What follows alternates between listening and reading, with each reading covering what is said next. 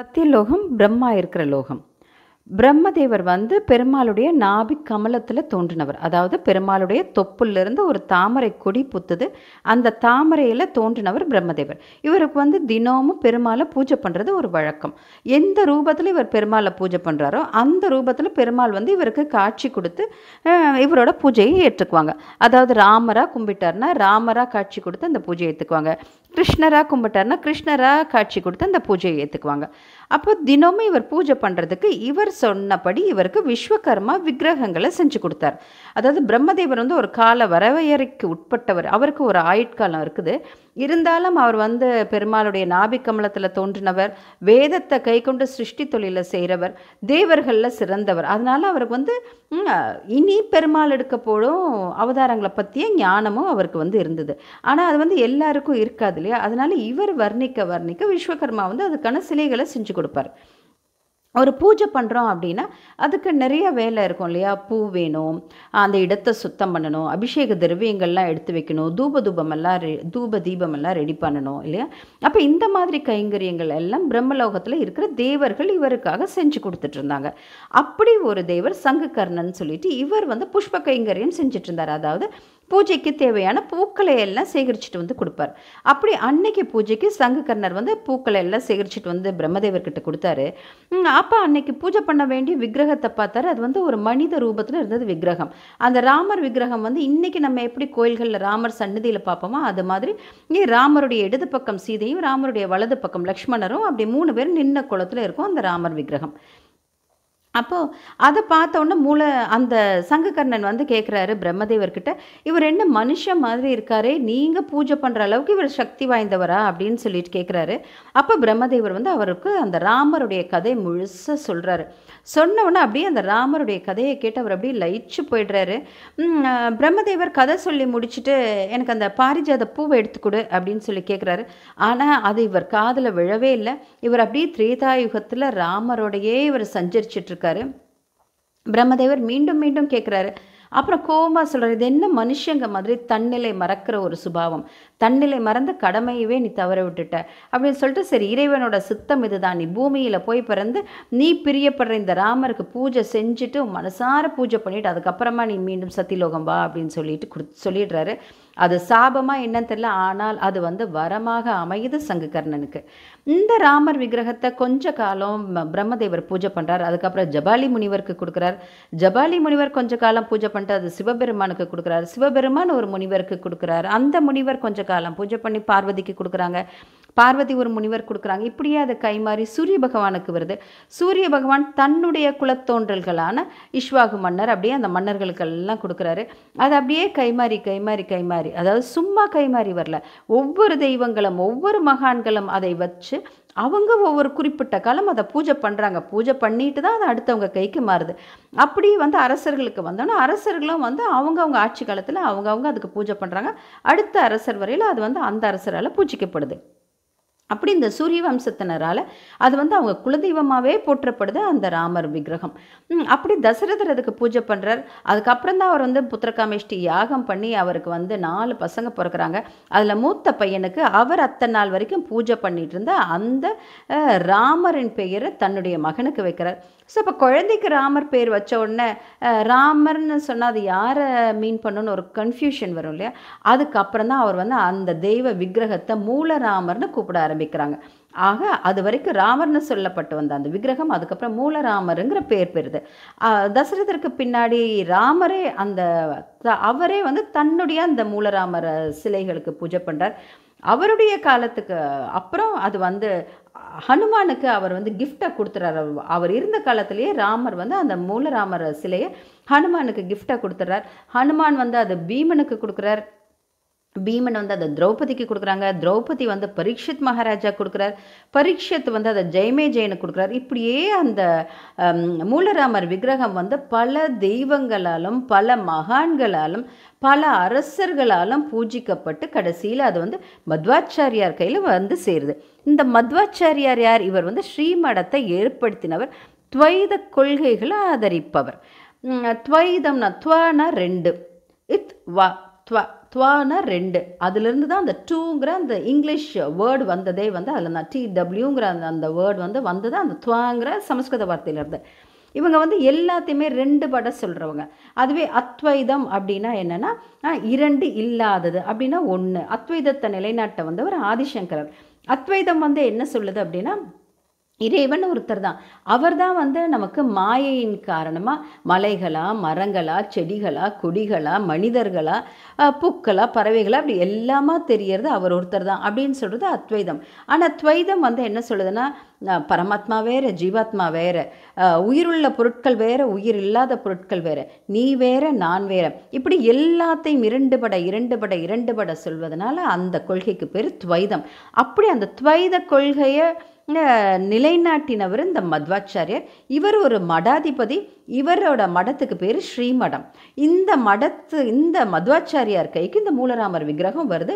அந்த மூலராமருக்கு அந்த மடாதிபதியை சேர்ந்த குருமார்கள் எல்லாரும் அந்த மத்வாச்சாரியார் காலத்துக்கு அப்புறம் ஒவ்வொரு அடுத்தடுத்தடுத்து வர்ற எல்லா குருமார்களும் இந்த மூலராமரை பூஜை பண்ணிக்கிட்டே வர்றாங்க. இது மூலராமருடைய சரித்திரம். இப்போ சங்குகர்ணர் என்னாரார் சங்குகர்ணர் வந்து முதல்ல பூமிக்கு வரணும் இல்லையா? அவர் எடுக்கிற முதல் பிறப்பு வந்து என்னென்னா பிரகலாதனாக பிறப்பு எடுக்கிறார். ஹிரண்யகசுபின் மனைவியின் வயிற்றில் கருவாக இருக்கிறப்பவே வந்து அவருக்கு நாராயண பக்தி ஊட்டப்படுது. பிறந்ததுக்கப்புறம் நாராயணனையே வணங்குறார். அப்பாவான ஹிரண்யகசிபு ஒரு அசுரன். அவர் தன்னை தான் வணங்கணும்னு சொல்கிறார் குழந்தை அதை ஏற்றுக்கல அதனால் பல கொடுமைகளுக்கு ஆளாக்கப்படுது கடைசியில் பெருமாளே வந்து நரசிம்மராக அவதரித்து ஹிரண்யகசிபு அழிக்கிறார் இந்த பிரகலாத பிறவி தான் சங்குகர்ணன் எடுத்த முதல் பிறவி. அதுக்கடுத்து அவர் வந்து வியாசராஜராக பிறப்பெடுக்கிறார் யார் இந்த வியாசராஜர்? ஒரு தம்பதியினர் அவங்களுக்கு குழந்தைங்க அவங்க வந்து காசி யாத்திரை புறப்படுறாங்க. காசி யாத்திரை போகிற வழியில் அந்த கணவனுக்கு ஒரு காய்ச்சல் வந்து அவர் இறந்து போயிடுறாரு. அந்த மனைவிக்கு வாழ விருப்பம் இல்லை. கணவனுடைய அந்த இறுதி நெருப்புலையே விழுந்து தானும் உயிரை விட்டுடலாம்னு நினைக்கிறாங்க. அது வந்து அப்போ சதி சதிங்கிற அந்த ஒரு இது இருந்த காலம். உடன்கட்டை ஏற இவங்க இவங்க வந்து தன்னை தானே தயாராக்கிக்கிறாங்க. அப்போ இவங்க வந்து பிரம்மண்ய தீர்த்தர்னு அந்த மத்வாச்சாரியார் வழியில் வர ஒரு குரு. அப்போ அவர் தான் வந்து மடாதிபதி. அந்த ஸ்ரீமடத்துக்கு மத்வாச்சாரியார் ஏற்படுத்திய ஸ்ரீமடத்துக்கு இந்த பிரம்மண்ய தீர்த்தர் தான் வந்து குருவாக இருக்கார். அந்த பிரம்மண்ய தீர்த்தர் இந்த இந்த அம்மாவை சந்திக்கிறார். அவர் வந்து தீர்க்க சுமங்கலி பவன்னு சொல்லி ஆசீர்வாதம் பண்ணிடுறார். அப்போ இந்த அம்மா சொல்கிறாங்க இந்த மாதிரி என்னுடைய கணவர் வந்து காய்ச்சலால் போயிட்டாரு நானும் உடன்கட்டை ஏற போகிறேன் அப்படின்னு சொல்கிறாருங்க அப்போ அவர் வந்து தீர்த்தத்தை கொடுக்குறாரு அவங்க கிட்ட கொடுத்து இதை போய் கணவருடைய உடலில் தெளிங்கிறாரு. இவங்களும் அந்த மாதிரி வந்து கணவனுடைய உடலில் அந்த தீர்த்தத்தை தெளிக்கிறாங்க. கணவன் வந்து தூங்கி எழுந்தவர் போல உயிர் தெழுந்துடுறார் அதுக்கப்புறம் இவங்களுக்கு பிறக்கிற முதல் குழந்தைய அந்த பிரம்மண்ய தீர்த்தர்கிட்டயே கொடுத்துடுறாங்க. பிரம்மண்ய தீர்த்தர் அந்த குழந்தைய தங்க தாம்பாலத்தில் வாங்கி தினமும் அபிஷேக பாலையே ஊட்டி யதிராஜர்னு பேர் வச்சு அந்த குழந்தைய வளர்க்குறாங்க. பிரம்மண்ய தீர்த்தர் காலத்துக்கு அப்புறம் அந்த குழந்தையே வந்து அந்த மடாதிபதி ஆகுது. அப்போ அதுக்கு வைக்கிற பேர் தான் வந்து வியாசராஜர். அல்லது வியாசராயர்னு பேர் பெறுது.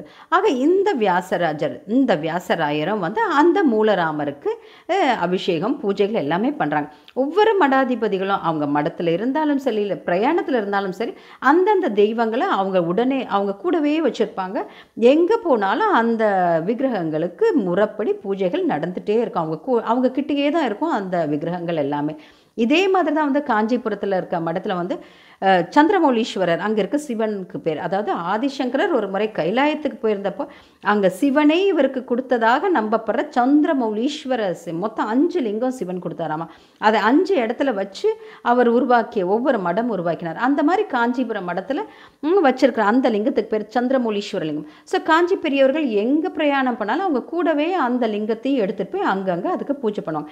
அந்த மாதிரி இந்த ஸ்ரீமடத்தில் மூலராமர் விக்கிரகம் இந்த மூலராமர் விக்கிரகத்தை அப்பப்போ இருக்கிற மடாதிபதிகள் தொடர்ந்து பூஜை பண்ணுவாங்க. அவங்க மடத்தில் இருந்தாலும் சரி பிரயாணம் பண்ணாலும் சரி பண்ணுவாங்க. அப்படி இந்த சங்குகர்ணராக இருந்தவர் பிரகலாதனாக பிறந்து அதுக்கப்புறம் வியாசராஜராக பிறந்து இந்த மூலராமருக்கு அபிஷேகம்லாம் பண்ணுறார் இவர் வந்து விஜயநகர பேரரசின் குல குருவாகவும் இருந்திருக்கிறாரு.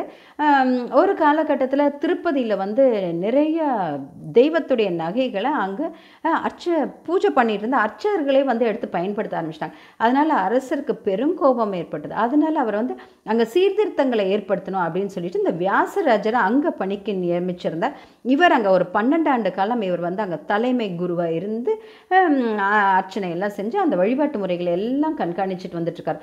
இவருடைய காலகட்டத்தில் தான் வைகாசன முறைப்படி நடந்துட்டு இருந்த பூஜைகள் எல்லாமே வந்து பாஞ்சதார்த்த ஆகமப்படி பூஜைகள் மாற்றி நடக்க ஆரம்பித்தது இவருடைய காலகட்டத்தில். அது மாதிரி இப்பயும் வந்து நம்ம சாமி கும்பிட இதாவது வியாசராஜர் இருந்தது வந்து பதினாலாம் நூற்றாண்டு பதினஞ்சாம் நூற்றாண்டு. அப்போவே வந்து திருப்பதி கோயிலில் அவ்வளோ கூட்டம் வருமாமா அதனால் எல்லாராலையும் முழுசாக அவங்களோட பிரார்த்தனைகளை சொல்ல முடியாது இல்லையா? சன்னதி முன்னாடி தெய்வத்தை பார்த்துட்டு இருக்கையில அதனால் பிரகாரம் வர்றப்போ கோபுரத்தில் மேலே ஒரு இடத்துல எப்படி மூல திருப்பதி வெங்கடாஜலபதி உள்ள கருவறைக்குள்ளே இருக்காரோ அவரை மாதிரியே ஒரு உருவ சிலை கோபுரத்தில் இருக்கும். அதை சுற்றி ஒரு கலர் பெயிண்ட் அடித்து வச்சுருப்பாங்க. ஸோ சுற்றி பிரகாரம் வர்றப்போ ஒரு இடத்துல எல்லா பக்தர்களும் நின்று அந்த விமான ஸ்ரீனிவாசன் சொல்லுவாங்க இல்லைன்னா கோபுர ஸ்ரீனிவாசன்னு சொல்லுவாங்க. அவர்கிட்ட தன்னுடைய வேண்டுதல்களை எல்லாம் சொல்லுவாங்க. அது வந்து இந்த மூல பெருமாளுக்கு சொன்ன மாதிரியே வந்து அது வந்து ஐதீகம். இந்த கோபுர ஸ்ரீனிவாசன் அல்லது விமான ஸ்ரீனிவாசனை ஏற்படுத்தினது இந்த வியாசராஜர். இவர் இன்றைக்கும் வியாச மடம் அங்கே இருக்குது. ஸோ இப்படி பன்னெண்டு ஆண்டு காலம் வந்து இவர் திருப்பதியில் இருக்கார். அதுக்கப்புறம் திரும்பியும் அவரும் வந்து நாடு ஃபுல்லாக பிரயாணம் பண்ணி இந்த துவைத கொள்கையை நிலை நிலைநாட்டுறவர். கிருஷ்ணரை குறித்து அவ்வளோ பாடல்கள் பாடியிருக்காரு. இவர் பாடினார்னா கிருஷ்ணர் வந்து டான்ஸ் ஆடுவாராமா? அந்த மடத்தில் வந்து ஒரு கிருஷ்ணர் விக்கிரகத்தையும் வச்சு பூஜை பண்ணுறாங்க அந்த விக்கிரகத்திலேருந்து கிருஷ்ணர் தோன்றி வந்து டான்ஸ் ஆடுவாராம். அப்படி ஒரு தடவை இவர் கீர்த்தனைகள் பாடுறப்ப கிருஷ்ணர் டான்ஸ் ஆடிட்டு இருந்தார். அப்போ இவருடைய குரு வந்து அதை பார்க்கணுன்னு ஆசைப்பட்டு அவர் வந்து எட்டி பார்த்தாராம். டான்ஸ் ஆடிட்டு இருந்த கிருஷ்ணர் டக்குன்னு காலை அப்படியே ஸ்டாப் பண்ணிட்டாராம். வழக்கமாக கிருஷ்ணர் சிலைகளில் இடது காலை ஊனி வலது காலை அது மேலே அப்படி சாய்ச்சி ஊனி நிற்பார் ஆனால் இவர் டான்ஸ் ஆடினது பாதியில் நிறுத்தினதுனால அந்த விக்கிரகத்தில் மட்டும் வலது காலை ஊனி இடது காலை அது மேலே ஊனி நிற்பாராமா இன்றைக்கும் நம்ம ஸ்ரீமடத்துக்கு போனால் அந்த கிருஷ்ணரோட விக்கிரகத்தையும் பார்க்கலாம். அதுக்கப்புறம் இவருடைய வாழ்நாளில் ஆஞ்சநேயரோட ஒரு லீலை ஒரு சம்பவம் ஏற்பட்டது. அதனை தொடர்ந்து இவர் வந்து எழுநூற்றி முப்பத்தி ரெண்டு கோயில்கள் ஆஞ்சநேயருக்காக கட்டியிருக்கிறார். இப்படி வியாசராயராக பிறந்து இவர் வந்து அவ்வளவு காலம் அவ்வளவு இவருடைய முழு ஆயுட்காலமும் அந்த மூலராமருக்கு பூஜை பண்ணியிருக்கார். ஆனாலும் இவருக்கு வந்து அப்பயும் அவரோட ஆசை வந்து தீரலை. அதனால் மீண்டும் ராகவேந்திரராக பிறப்பெடுத்தார். ராகவேந்திரராக பிறப்பெடுத்து கும்பகோணத்து ஸ்ரீமடத்துக்கு இவர் வந்து தலைமை பீடாதிபதியாக வர்றாரு. அதுக்கப்புறம் நாடு ஃபுல்லாக பிரயாணம் பண்ணி இவரும் வந்து துவைத கொள்கைகளை நிலைநாட்டுறாரு. அதுக்கப்புறம் இறுதி காலத்தில் தன்னுடைய சமாதியை அமைச்சிக்கிறதுக்காக ஒரு இடத்தை தேர்வு செய்ய இப்போ இருக்க மந்த்ராலயம் பகுதிக்கு போகிறாரு அங்கே ஆண்டுட்டு இருந்த ராஜா வந்து இவருக்கு எல்லா என்ன இடம் இவர் கேட்டாலும் கொடுக்கறதுக்கு தயாராக இருக்கிறாரு.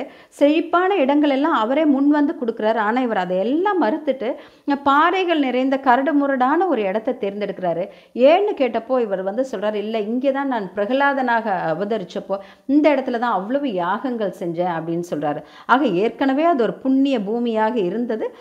மீண்டும் அதே இடத்தையே இவர் விரும்பி தேர்ந்தெடுத்தனால அந்த இடத்துல மந்த்ராலயமும் வந்தது.